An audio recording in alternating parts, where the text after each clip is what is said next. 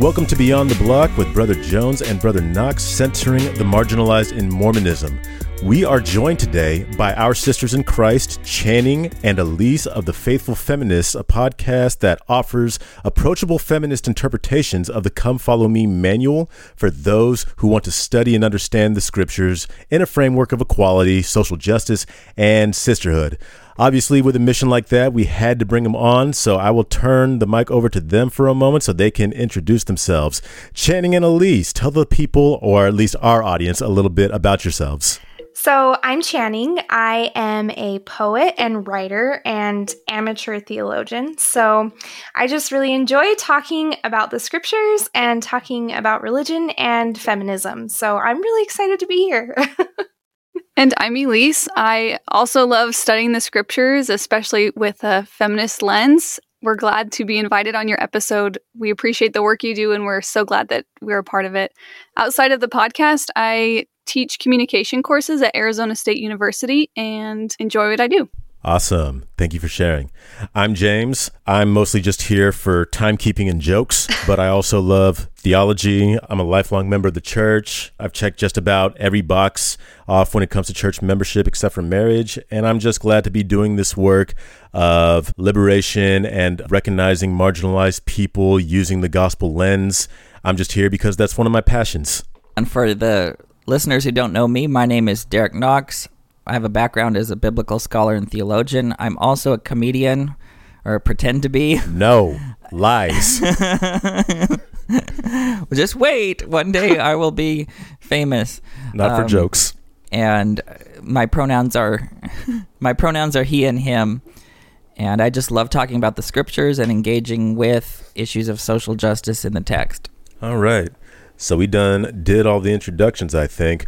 Guys, we have a lot to discuss today and probably not a lot of time to do it in. So, what say you guys that we jump straight into well, at least what's the first section on our show, which is the news, where we just discuss more or less what's happening in our world today, particularly with the church. Derek, I know you had a couple of things you wanted to bring up. What you want to talk about today? Yeah, so we had a major Supreme Court ruling on Monday, and I think this is big. It's probably the most, I think, the most important victory in the LGBT movement in the history of the United States. A lot of people focus on marriage equality in 2015, but to me, this is bigger, be- in part because basically every LGBT adult needs to have a job. Not everyone needs to be married, and there are workarounds for marriage when it's not available. Obviously, I'm in support of marriage equality, but it's much more primary that we as LGBT individuals have income and have a job that you just can't survive in our culture without it. And in fact, to me, this is personal because in my life, people might not even believe this. They don't believe this when I say it, but I have lost a job twice in my life because of my orientation. And people say, well, that doesn't happen. Yes, it happened to me, not in the state of Massachusetts, but in another state that didn't have protections for LGBT people.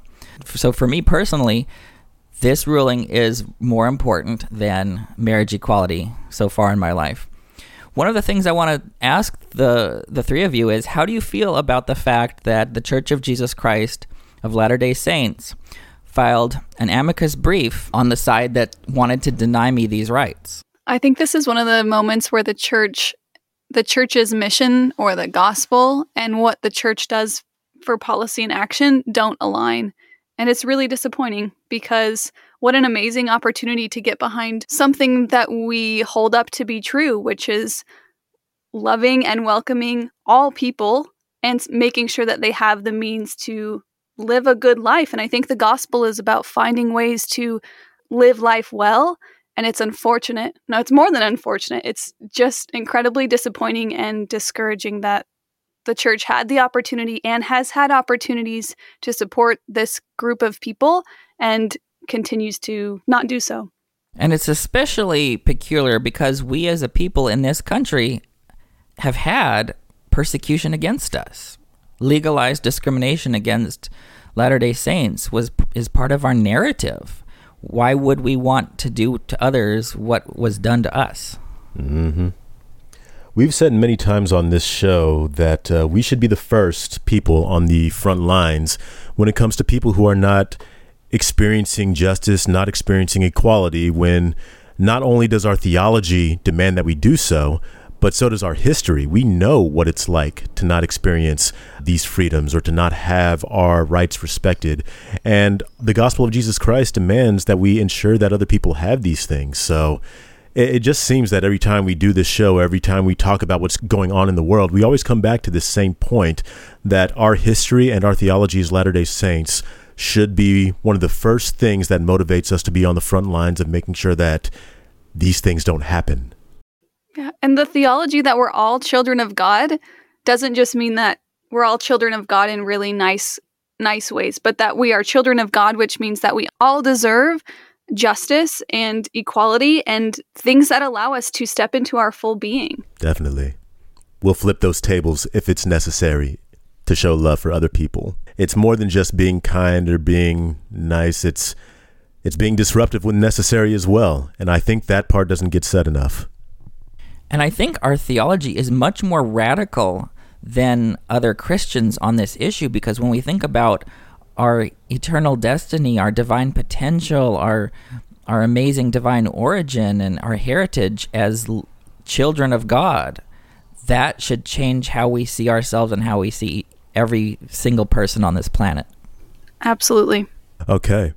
If nobody has any additional thoughts for that, there were two other things that happened in the news this week that might be worth bringing up. They're fairly recent. I admit I haven't had all that much time to think about these two things, but they are worth bringing up in case anybody does have something to say.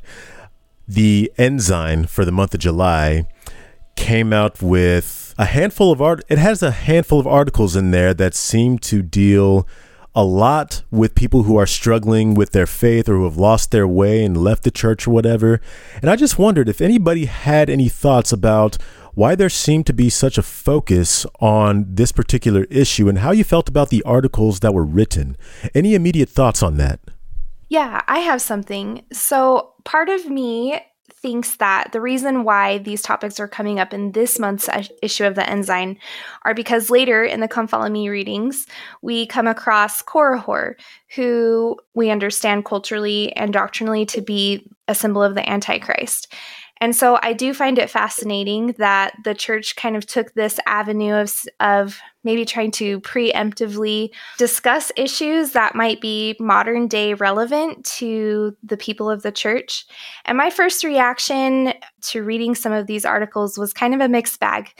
Part of me was happy that the church was addressing these concerns that a lot of the members are having. And further, I felt like it's a little bit too little, too late. I read through some of those articles too, and there's one article that basically talks about how we have questions and how sometimes that leads us away from the church. But the last section of the article said, But the church is stronger than ever. It's been said that people are leaving the church in droves, but that's not true. We are having more people join. And it felt like this really performative, uh, kind of something that was tacked onto the end of the article to say, don't be fooled. The church is actually amazing. And these questions and the doubts that you're having, we recognize them, but just keep holding on in faith. And the church is growing. It was weird. Fair assessment. Derek, you got anything?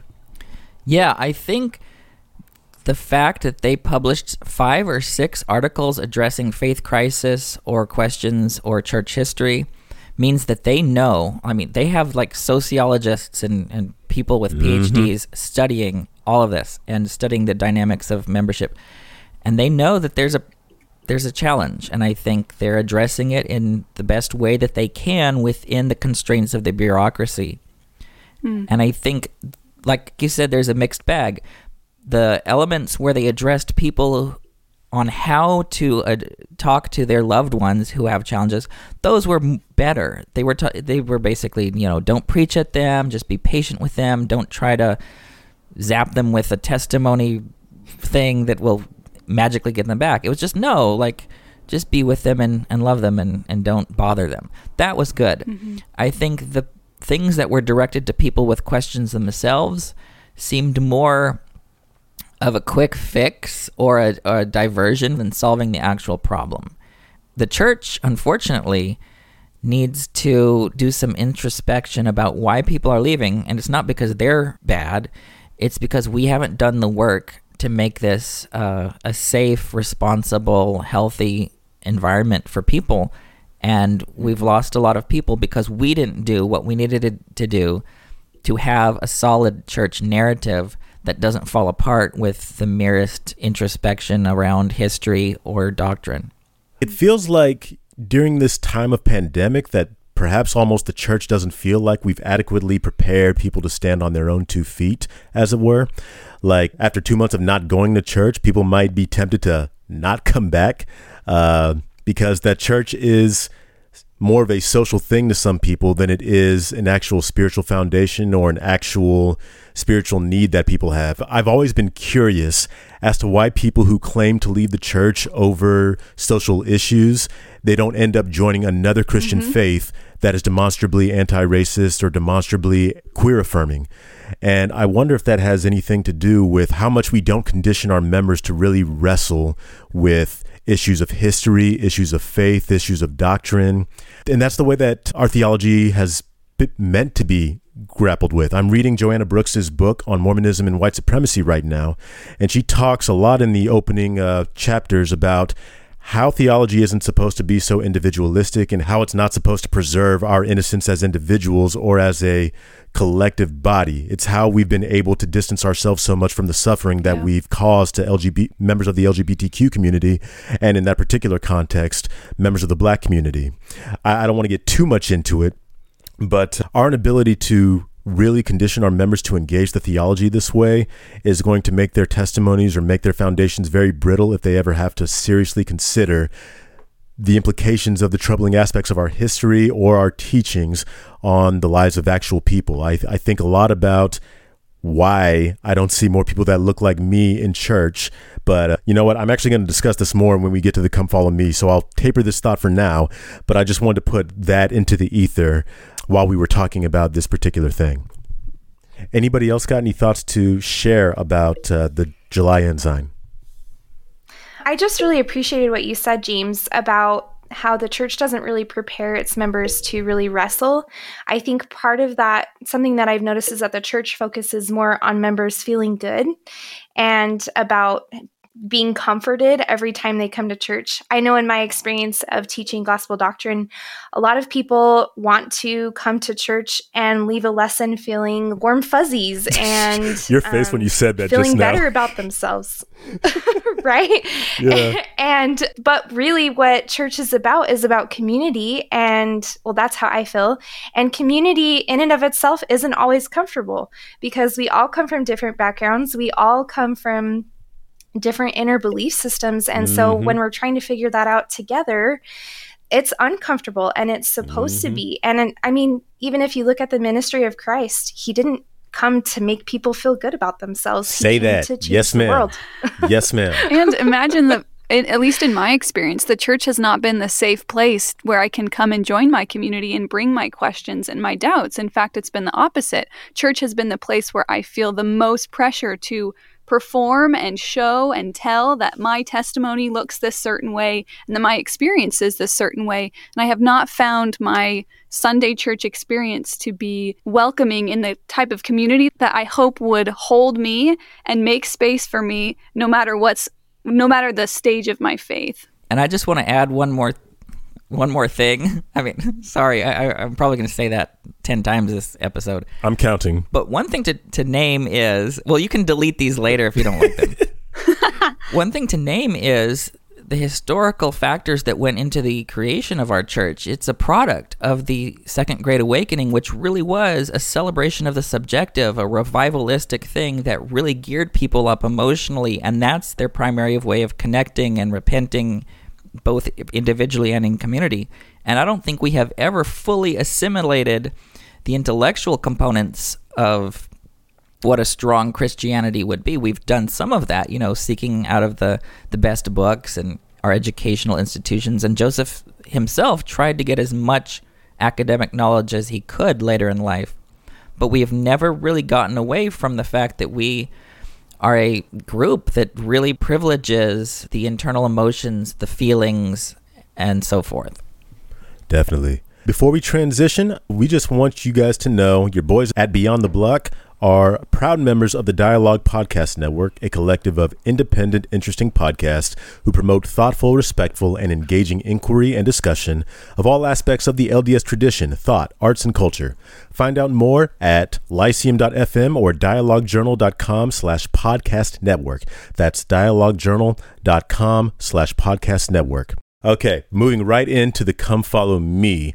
Derek, do you have any context of the historical or theological variety that you want to put on these chapters we're about to read? So, one of the most important things to do is identify the literary genre of a text that can really help us engage that text sensitively and responsibly. If you don't know what kind of literature you're reading, you can really misunderstand what it's doing. And for me, in Alma 17 to 22, the most prevalent genre we have is the hero narrative. And a hero narrative is a story that narrates the character and adventures of a protagonist who is, one, some kind of representative or personification of their people, and two, usually largely exaggerated or idealized, or having special skills, power, or insight. And uh, unlike in other literature, in the Bible and the Book of Mormon, we have a really good gift. The heroes are never completely idealized, except for Christ, of course. And this realism and vulnerability means that these heroes are never a complete model or example for their people. And there's a lot we can learn. And so the two heroes that I really see in this section of Alma are Abish and Ammon, and we'll get into that and how these hero narratives are constructed and what they do for us as readers. Okay, Derek, go ahead with uh, chapter 17.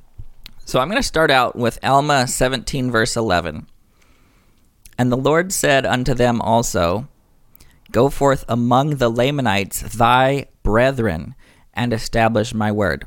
So here, the Lord redefines the family from the Nephite standard.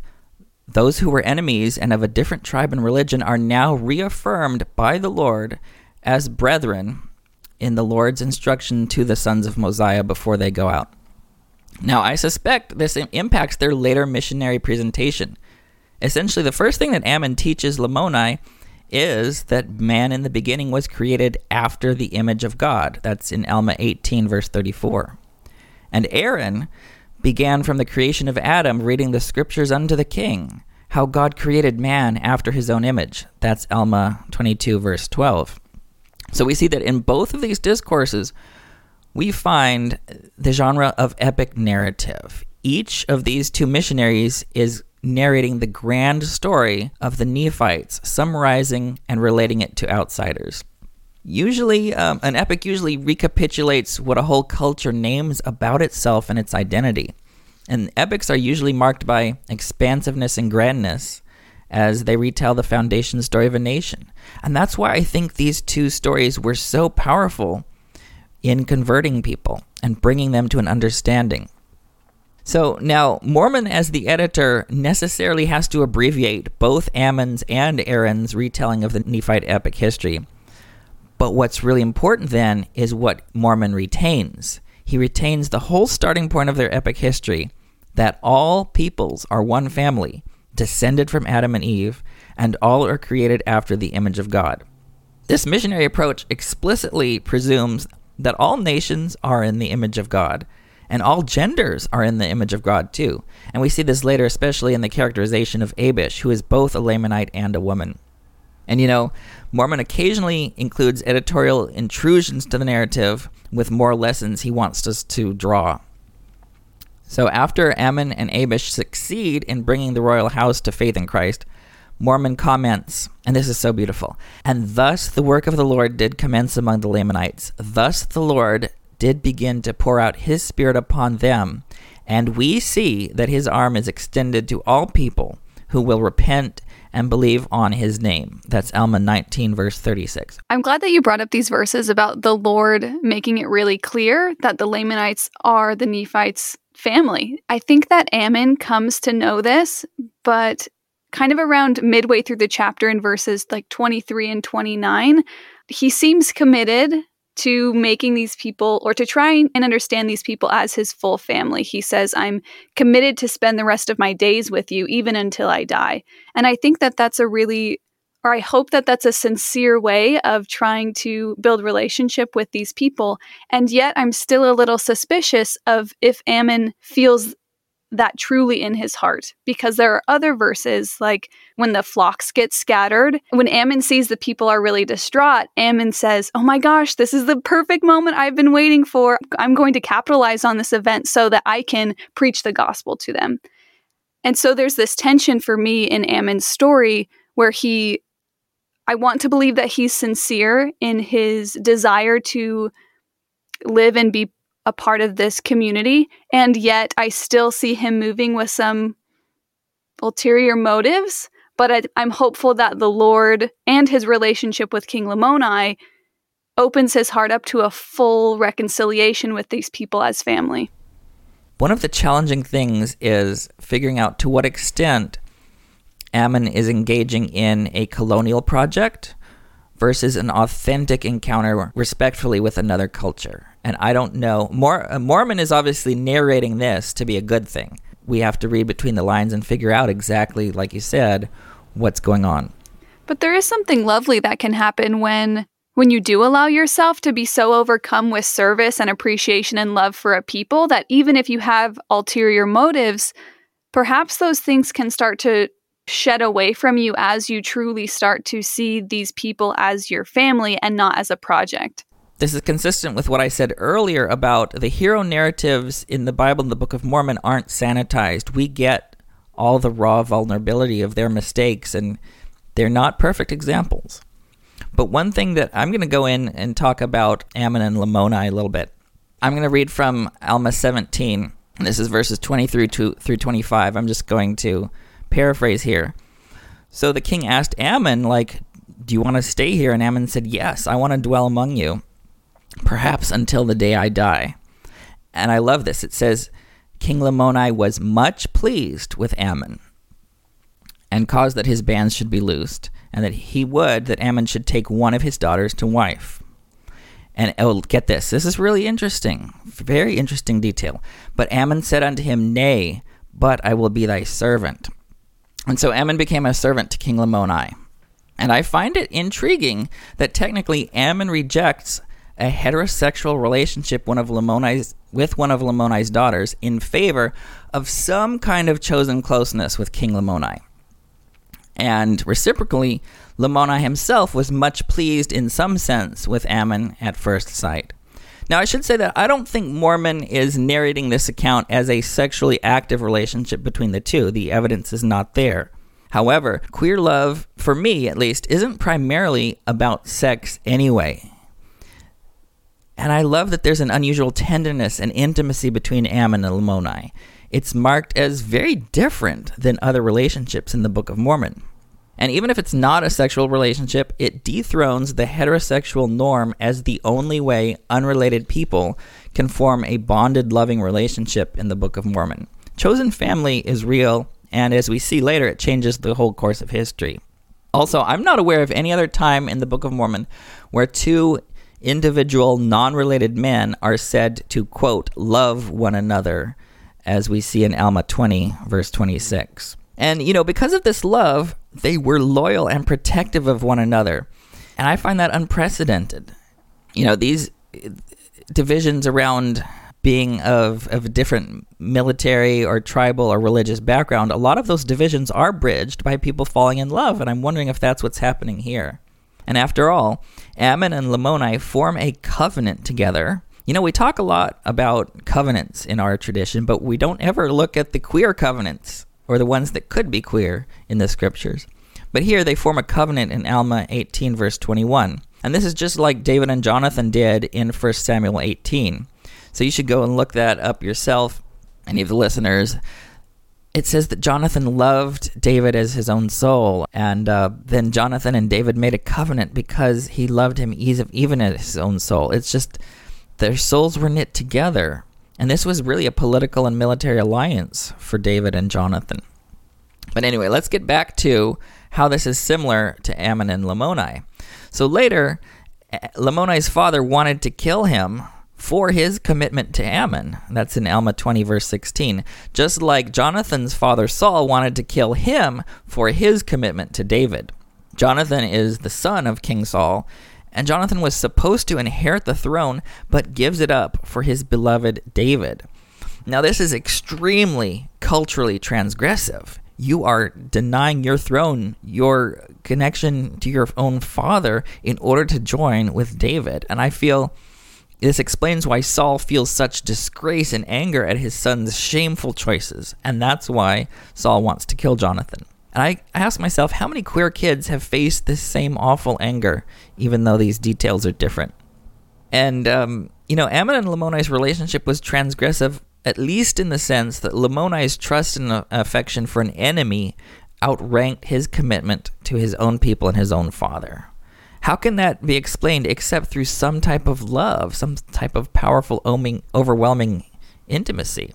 And on the other hand, we have, in the other direction, Ammon being prepared to abandon his Nephite home for the rest of his life just to join himself in a special way to Lamoni's household. And in the end, Ammon's love for Lamoni is literally his, explicitly in the text, his motivation to save Lamoni's life. Get this. Not only did Ammon choose Lamoni over a heterosexual relationship with one of the daughters, Ammon also cho- chose Lamoni over the offer of wealth, riches, and half the kingdom.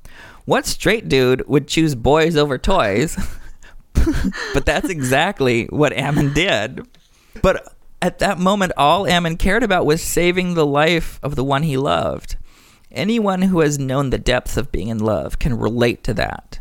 And this love is precisely what astonished Lamoni's father. It's more than the everyday love between friends. It's not just love, it's great love, explicitly in the text. And when he, Lamoni, saw that Ammon had no desire to destroy him, and when he also saw the great love he had for his son Lamoni, he was astonished exceedingly. Not only that, but I found some other parallels between David and Ammon. It, both are very prominent hero stories. Now, David fought off the Philistines using a sling the way Ammon fought off those who would steal Lamoni's flocks. And also, Ammon cut off arms and brought them to the king, and David cut off foreskins of the Philistines and brought them to the king. So I find some very interesting parallels here. And we know from Jacob and 2nd Nephi that the Nephites had access to some detailed accounts of David's life. So I'm wondering if this narrative is intentionally framed as an echo of the love between David and Jonathan. One thing that comes to mind is that when we're looking at a system like patriarchy, there are there's a very specific set of rules that teach men how to be in relationships with other men. And it doesn't look like this great love. It's reassuring and courageous to look at Ammon and Lamoni and see that they have chosen being in relationship with each other over being in relationship with the system of, of patriarchy and power, that they have chosen love over toys or or control or great wealth. That's no small thing. I think that this is an excellent story to follow up from some of the themes that we saw in last week's Come Follow Me readings. Last week, specifically on our podcast, we talked about masculinity and how it can often turn toxic because the rules of masculinity and patriarchy basically say that men can't be in relationship or that the type of relationship that they can be in usually is pretty violent and so it's exciting to me to see stories in scripture that explicitly mention men loving one another because outside of really a missionary companionship, you don't really get any other kind of relationship between two men in scripture. And so, one that explicitly mentions love for me is really exciting because it offers, I, I wouldn't, I don't know if I should say like permission maybe example is a better way to say it. It offers an example of what a loving relationship between two men looks like. And it's exciting that it's right there in scripture. This is actually going to segue pretty well into what I have to say about uh, chapter 18 in particular, because this relationship highlights something very interesting uh, about their relationship, because both of them at different times in the story take on identities of privileged individuals and of marginalized individuals.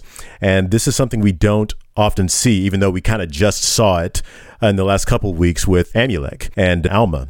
This is yet another example of how people are expected having taken on themselves the yoke of Christ, are expected to shed their privilege or to share their privilege in whatever way they can for for the kingdom of God. And I kind of want to point that out here in uh, chapter 18 by first highlighting something that Ammon does for Lamoni. So this is very interesting in chapter 18, verses 24 through about 28 or something. Ammon begins to speak with boldness to King Lamoni and asks, "Believest thou that there is a God?" And then Lamoni says something like this. In, this whole exchange here is very interesting to me. Lamoni says, "I don't know what that means," and then Ammon does something interesting. He says, "Believest thou there's a great spirit?" Lamoni says, "Yes," and then Ammon says, "This is God."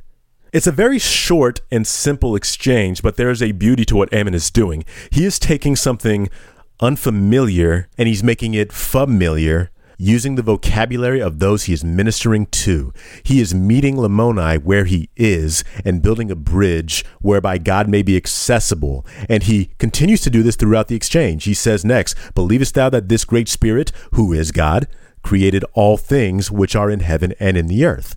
This has to be placed in the proper context, though. Ammon, prior to explaining God and expounding the scriptures to Lamoni, he built a rapport with Lamoni through service. And you already talked about this at some length, Derek.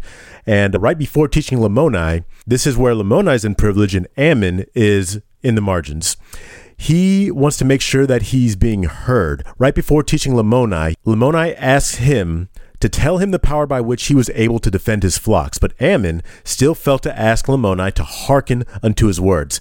The word hearken, it implies that there is more than hearing somebody going on. It implies an active listening, a careful attention to.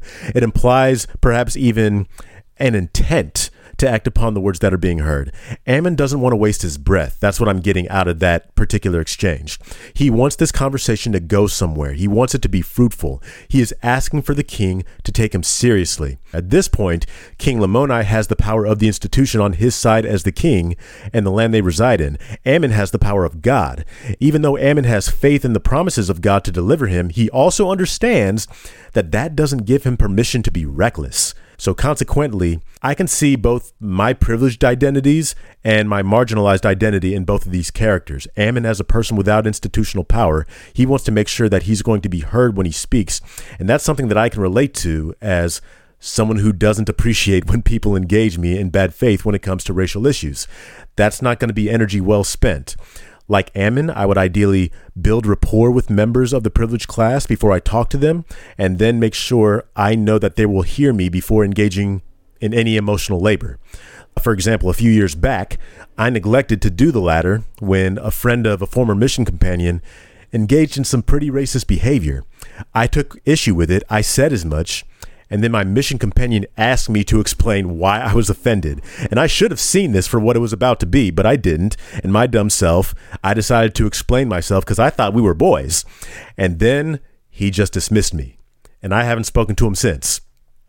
And on the flip side, I can also see myself in Lamoni because there's a language and behavior by those in ecclesiastical authority that either intentionally or unintentionally excludes entire groups of people who are making the Word of God inaccessible or the Church of God itself inhospitable. I, I think we've had a great example of that these last two or three weeks. We've been seeing that when the leaders of the church have refused to use language that explicitly condemns white supremacy and police brutality, and it makes black people feel unseen and unsafe and have to fight harder to be seen and to feel safe at church. This failure of the church to explicitly name the evils affecting black people in the midst of one of the greatest manifestations of the racial tension in our nation, it's a symptom of the church's current race problem and commitment and or subjugation to white supremacy it's it's why you don't see more black people at church despite the gospel of Jesus Christ as I said earlier being for the marginalized despite black Americans ranking highest statistically speaking for spirituality the church is simply not meeting black folks where they are like Ammon did for for Lamoni. Yeah, I'm so glad that you named all of those things because there's a real incarnational pattern to what Ammon did. He went to live and dwell among the Lamanites, just like Jesus dwelt among us. You know, the Word became flesh and dwelt among us. And not only that, mm-hmm. but in their dialogue, Ammon reaches Lamoni on his level. and talks in language that he can understand. And when the language wasn't right, he fixed it to something that would be intelligible. And I think that's something that our leaders can do Exactly. is figure out, okay, this language that we thought makes sense to us doesn't make sense to other people. So we need to use language that will actually have the impact that it needs to have. Yes, and we sir. see this with with the word racism. That may not be the best word for certain people because they don't recognize their own racism. So you have to use a different word, just like um, Ammon did with King Lamoni. So I'm glad that you you brought these out, and I just want to name that this could be one of the greatest examples in the Book of Mormon of flirt to convert. Uh, That was good.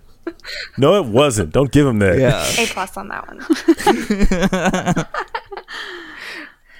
I also want to comment to that too. I think the church has something to learn from both the examples of Ammon and King Lamoni, in that King Lamoni held a position of power and privilege in his own community and chose to transgress, just like you said, transgress the cultural beliefs and traditions of the time by choosing to stand by Ammon. And I think that that's an example that the church as a system can also learn from because eff- effectually what King Lamoni does by this action is converts an entire people to the Lord. And I feel like what we're kind of seeing right now is a divide, a pretty strong divide in the church, where the church is unwilling to speak to the experience of its more m- marginalized members because it's afraid of transgressing those cultural beliefs and expectations of retaining what it believes are its more mainstream or conservative members. But what it could learn, the church as a system, what it could learn from King Lamoni's example is that actually by choosing to side with the most ma- marginalized members in its community, it actually ends up converting the entire community closer to Christ. And so I think that the church can learn from both examples, both as like a missionary effort, but also as a system of power. You got any thoughts, Elise? Nothing to add. That was really good. Cool.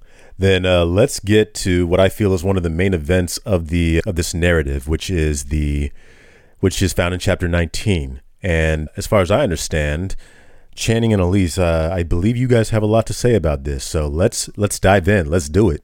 Perfect. Elise, do you want to kind of give the background for Yeah, Abish? sure. So this is these are important chapters not just because we're a feminist podcast, but because everyone can learn from women's experiences. But in the Book of Mormon, named women and women in general are pretty excluded from the narrative that's being told.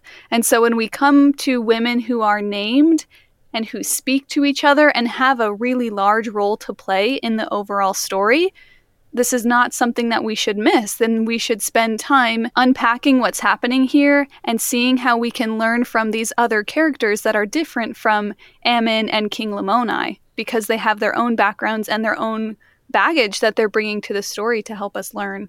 And women's stories in the scriptures or their lack of stories in the scriptures reveal not just something about the historical time period, but it shapes how we interpret what we consider to be true, how we understand God, and how we make meaning out of our sacred text. And for feminist readers or women, or who, for people who find the Book of Mormon not an incredibly inclusive place, these perspectives are helpful because they do extend the hand and the invitation to a different type of interpretation for the text. Yeah, so we're especially excited about this story of we just call her Queen Lamoni, but the Queen and Abish because this I really feel like their relationship really mirrors really well what Ammon and King Lamoni's relationship are, and that's a really close love and friendship. And so essentially what happens in this chapter with Abish is after Ammon preaches to the king and to all of the people in the king's court. They all they all fall asleep. So Abish sees this as an opportunity to bring her whole community in, um, so they can witness what she believes is a miracle. And so she goes out to her community, calls them all in. Everyone's arriving in the palace and the community starts arguing about what has actually happened here. They argue about whether Ammon is God, whether Ammon is a monster. Come to punish them, whether he's a messenger sent by God, whether he killed these people. It's there's a lot of speculation going on among the people. And as this speculation is happening, Abish kind of is like, "Wait, this isn't the experience that I was hoping for. Like I I wanted everyone to ha- have this amazing conversion experience, but that's not what's happening." And so in the midst of all of this confusion and chaos, Abish goes to the queen who the text mentions that the queen is Abish's mistress, that she's a servant in her household. She goes to the queen and raises her up by the hand.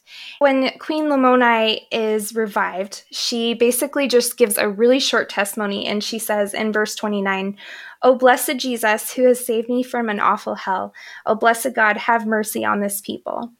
And when she had said this, she clasped her hands, being filled with joy, speaking many words which were not understood. And then, when she had done this, she took the king Lamoni by the hand, and behold, he arose and stood upon his feet. The story is like a type or a type scene, which means that they are archetypally significant, that they play a role within a story that is holds a similar pattern to other historical accounts or other stories in mythology that are significant. And what Abish and Queen Lamoni are type for is actually a Christ type, where they are able to revive or resurrect mm-hmm. someone from either a spiritual or a physical death. And this idea that they're an archetype of Christ comes from an article called Nephite Feminism Revealed. It was written by the Christensen in 1998. And we find this just really fascinating that we get to see in the Book of Mormon an example of a woman playing a very prominent role because, for the most part, just like Elise said, we don't get that very often. There's, I think, there's only three women that are named in the entire Book of Mormon, and the rest are either just mentioned in like groups of flocks and herds and other property. And so to see two of them together and talking to each other is really exciting. And then additionally, on top of that, to see them as a Christ type is very significant, especially for the feminist reader. And looking at Abish too, we know a couple of things about her. Not only is she a woman, which places her on a certain type of margin, but she's also a servant. And in the text, she's labeled as Lamanitish, like and I don't really know what that means, but to me it sounds like you're not like not fully Lamanite, but like ish. New show. Lamanite ish. it just suggests and that's the same characterization that's used for the group of servants that Ammon goes out to to herd sheep with. And so we don't know much about her, but we what we do know about her is that She's a part of multiple marginalized groups. And one thing that is significant here, aside from them being Christ figures, is that Abish, she's situated in a way where she has a lot of work to do because she has to go back and forth between her t- going house to house between the people that she's in community with and being this person in the palace.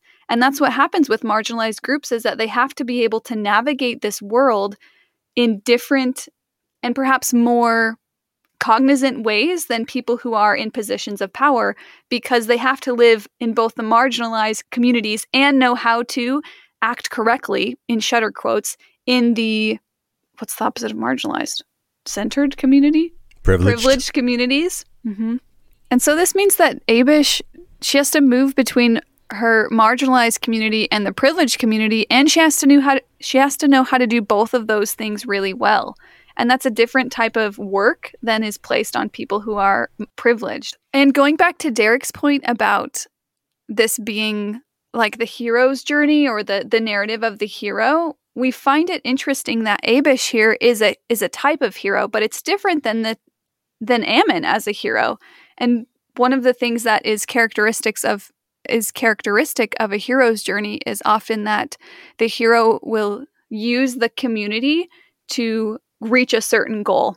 Whereas we see Abish actually trying to bring the community together and working within the community, rallying them, bringing them to the palace to in order to build a stronger community, especially a faith community. And so their stories are both heroic, but they're heroic in different ways that we find involve a different understanding of what it means to be in community. And going along with that, something else that we find pretty significant about this story too is I don't know if you guys are familiar with the Bechdel test. Yes, I am. Yeah. So, for any listeners that are not, the Bechdel test is a feminist, I, I don't want to say like feminist te- test, but it kind of is. The Bechdel test basically is a stand a feminist standard for movies and movies either pass or do not pass the Bechdel test. And there's a couple of stipulations that require that are required for these movies to pass. So the stipulations commonly are that there are more than two women, that they talk to each other, and that they talk to each other about something other than a man. And we were really excited to come across a story in scripture that actually passes the Bechdel test because this really doesn't happen very often. In fact, once we had this realization, I kind of thought about all of the different women in the scriptures, not even just in the Book of Mormon, but in all of the text. And I really can't think of any others except for the conversation between Mary and Martha. and so it's exciting to come across this in scripture where two women are able to talk to each other and have an actual friendship that's based on a an experience of conversion nonetheless, which is a really powerful relationship bond to have in a friendship. Yeah, I just want to to name for listeners that that might not be aware is that the Bechdel test actually comes out of the queer experience in the in the feminist world in the 1980s. Alison Bechdel really brought this out because of everything was so focused um, among men then it, there were two lesbian characters in a cartoon that they actually talked to one another about. Oh, I don't see movies unless they're uh, it's got two women that talk to each other about something other than a man, and I think there's something powerful about that. I didn't and know I that. That's so cool. that yeah, I can send you a reference later, and I think there's something to be explored about the relation just like you said there must have been some type of relationship between the queen and Abish because Abish felt comfortable taking her by the hand, right? And she also felt comfortable going out into the community. Like she bridged both of these worlds. And there's something about this intimacy and and I can think of a few examples in the Bible where you have some extensive conversations between two women. One would be Ruth, Naomi, and Orpah in, yep. in the first chapters of Ruth. They're they're not talking about a man. And then there's also the the long discourse between Elizabeth and Mary in mm-hmm. Luke chapter 1 where they they celebrate one another. And I think both of those have an intimacy there that's really reflected here as well. We don't get as much detail, but there must have been some type of intimacy between these two women that that made this whole thing possible. And I love the incarnationality of it too, that Abish went out into the people and reached them and and did what was needful both taking the Queen Lamona by the hand and reaching out to the people. And it's this reaching out to the one that transforms the whole community that is probably one of the most Christ like things about what Abish did. Did I just mansplain the Bechdel test to some feminists? I'm sorry. no, you did great. No, it was totally, totally perfect. Mansplaining only counts when we already know what you're talking about. So if you're teaching us something new, oh. then great. oh, okay. I learned something new today. and I also appreciate the intimacy that you highlighted between Abish and Queen Lamoni. And there's a risk involved because often the depictions of female friendship that we see, it's kind of over a power struggle. Like, we can't totally trust our female friends because we're all supposed to be competing with each other and we are I don't know, competing for a limited piece of a pie or something. But with Abish and Queen Lamoni, both of them are taking a risk in hopes that it leads to something different and more intimate and a type of friendship that maybe they haven't experienced before. For Abish, she has this secret conversion that she's kept to herself, but now she has to be brave enough and trust another woman enough to share it with her by extending her hand and raising her from this spiritual death. And for Queen Lamoni, she's experiencing a whole different type of faith transition and conversion. And she has to navigate her position of power with the person that has extended a hand to her. And there is there is both risk and trust in this raising up from spiritual death and raising up into a different type of friendship than we've seen before. I feel like a relationship that's defined by risk and by vulnerability is a really good pathway out of patriarchy because patriarchy essentially asks people, like all people, all genders, all orientations, to cut off a part of themselves to participate within the system. And so to see two, I mean, I'm excited about this story because the parallels between Queen Lamoni and Abish and between King Lamoni and Ammon are so similar. What we see in these relationships is that all of these people in this friendship or relationship bring their full selves and they don't have to do any kind of like cutting off or dismembering or leaving parts of themselves out of a relationship. To be able to be whole in a friendship and in a relationship is a pathway out of patriarchy. And so it's exciting to see these kind of relationships exemplified in the text, both in a masculine and a feminine aspect. You know, I have a question now. So in our culture, it seems like the way we do our correlated stuff, our curriculum, our way of teaching the scriptures, we expect women to look at all the men in scripture as models or examples or something to learn from. But we don't teach our men to look at the women in scripture as examples. We also don't have women speaking to men in the priesthood session. Like, what can we do to realize that women in the scriptures aren't just for women, they're for mm-hmm. everybody. Yeah, great. That's such a good question. And I think it goes back to what we were talking about earlier about uh, marginal, marginalized groups having to navigate both the, their marginalized spaces and the privileged spaces spaces that they move within and that's what women in the scriptures have have had to do they have had to not only find themselves in the women that are named but they also have to take all of the men's experiences on as something that should apply to themselves themselves. But the men's experience when they read, I would assume that when they read about women's stories in the Book of Mormon, they're separated from themselves. That's a that's a woman's experience that is unlike unlike mine. Men identify with Ammon, women should ide- identify with Abish, where women in order to make sense and meaning out of the Book of Mormon, we have to try and identify and empathize with all of the characters' experience. And you're absolutely right. That's not the case for men because I, I don't know. Is it like this fear of femininity? Is it a fear of femininity that somehow will put their masculinity at risk or maybe the whole the rest of the Book of Mormon simply caters to a man's experience and so it's easy to kind of think that Queen Lamoni and Abish are just good stories, but let's get on to the rest of the narrative. Right, as if they're an exception to the narrative instead of like real life participants of it. yeah. Mm-hmm. Mm-hmm. You know, I'm curious to what extent, and this is probably a lar- larger research project, to what extent do we see Ammon or Lamoni or Abish or Queen Lamoni, to what extent do they transgress gender roles? And we probably don't even know much about the gender roles in, in Nephite or Lamanite society. I recall that the the Christensen article that you cited earlier talks a little bit about this in that, well, the Bible does prescribe women's roles. It talks about what wives and mothers should do, and but the Book of Mormon never has a text addressing women's roles, and I think that's really interesting. In some ways, there's a liberatory aspect there, but there also that leads us to the question of what they must have had some type of roles, and and did did Lamoni's queen and Abish did they transgress gender roles in some way? Um, I'm wondering if if you have anything to say about that, or whether that's a longer research project. I have a few thoughts to share.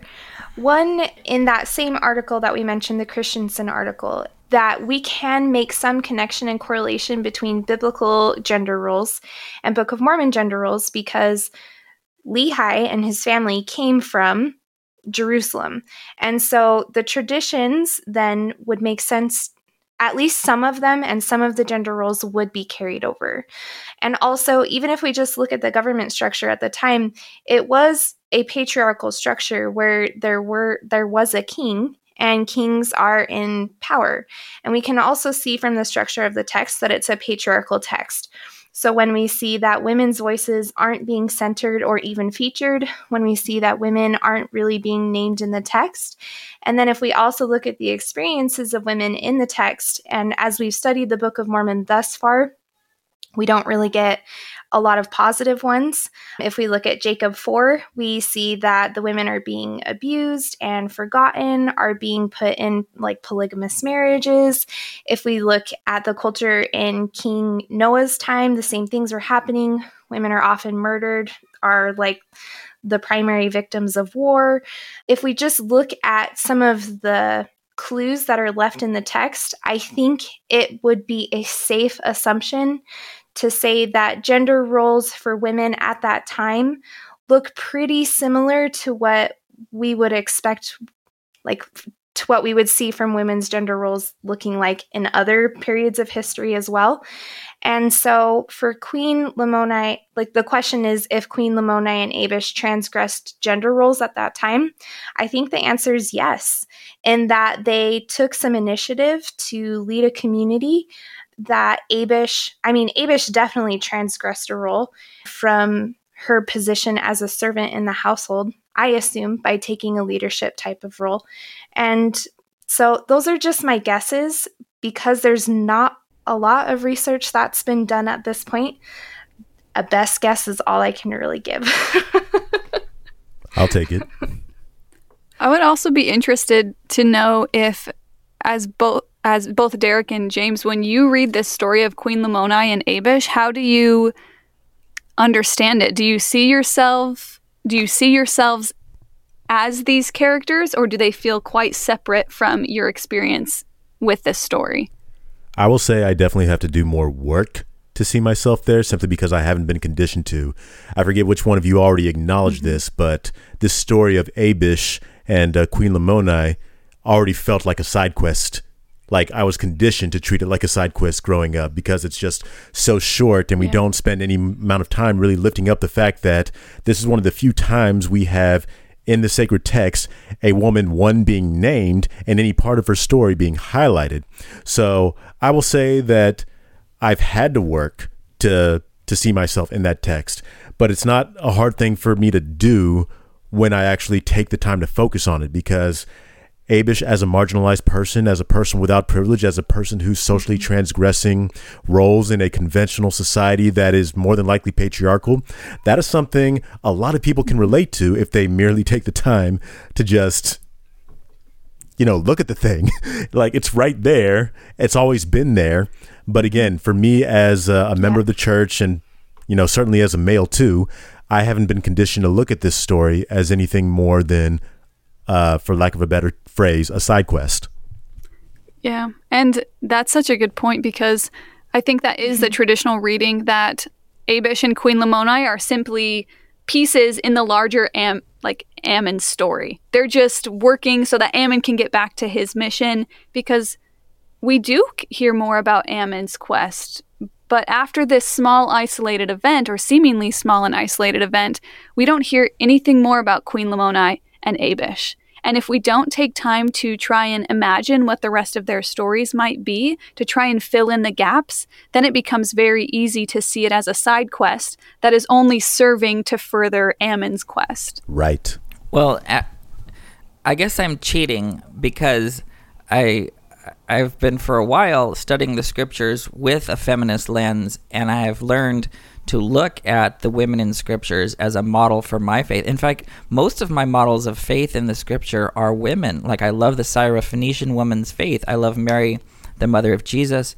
Both of them actually gave pushback to Jesus. I think they're one of some of the few mm-hmm. characters in the gospels that give Jesus pushback and Jesus actually accepts their demands.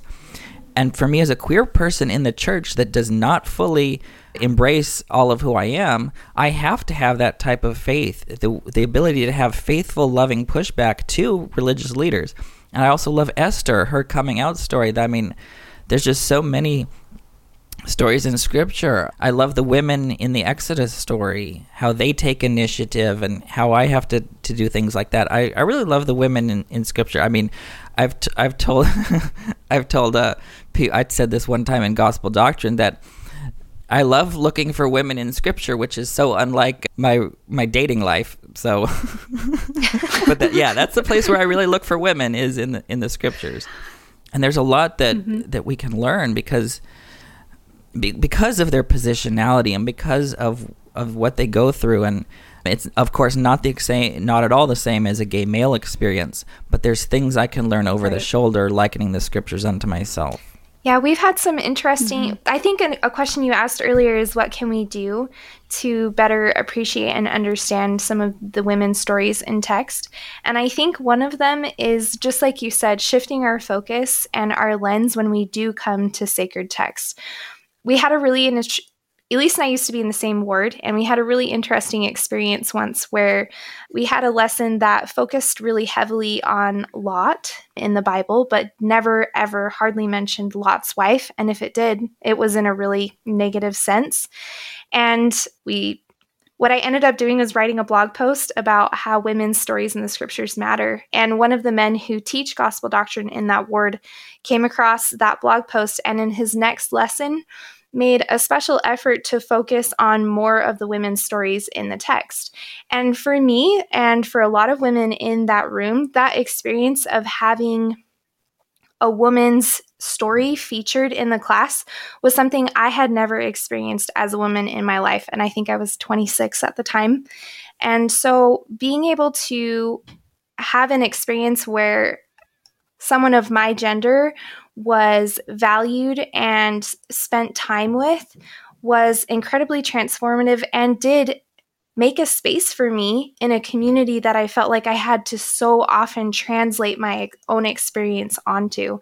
And so I think yeah, just to answer that question, what can we do?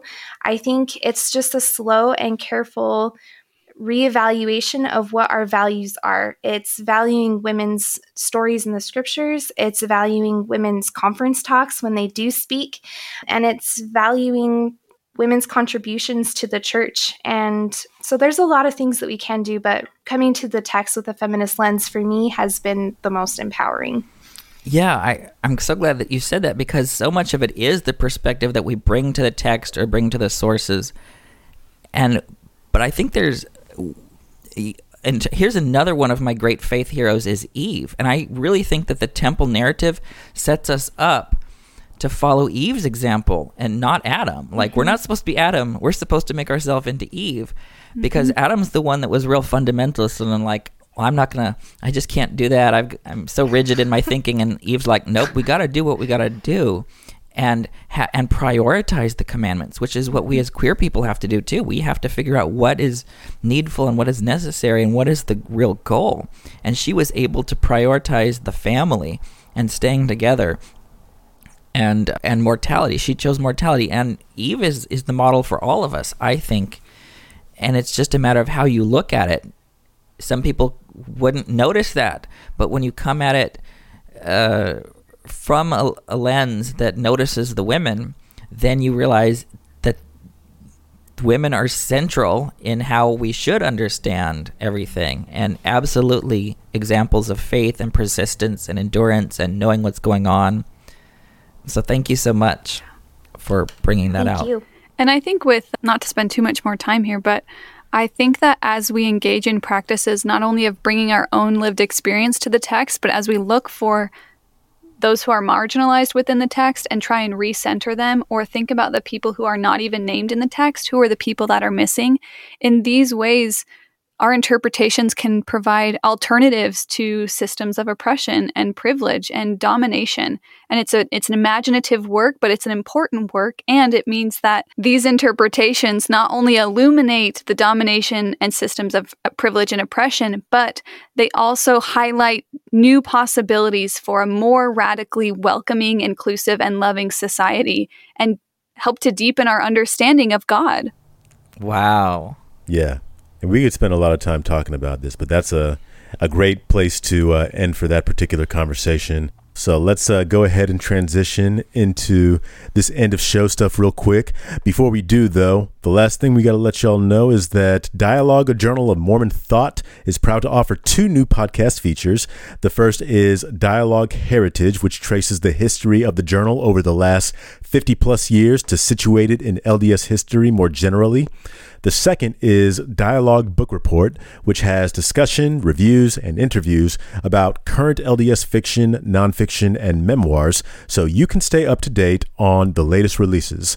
Listen to these new shows and the Dialogue Lecture Series by subscribing on iTunes, on Lyceum.fm, or at dialoguejournal.com slash podcast network.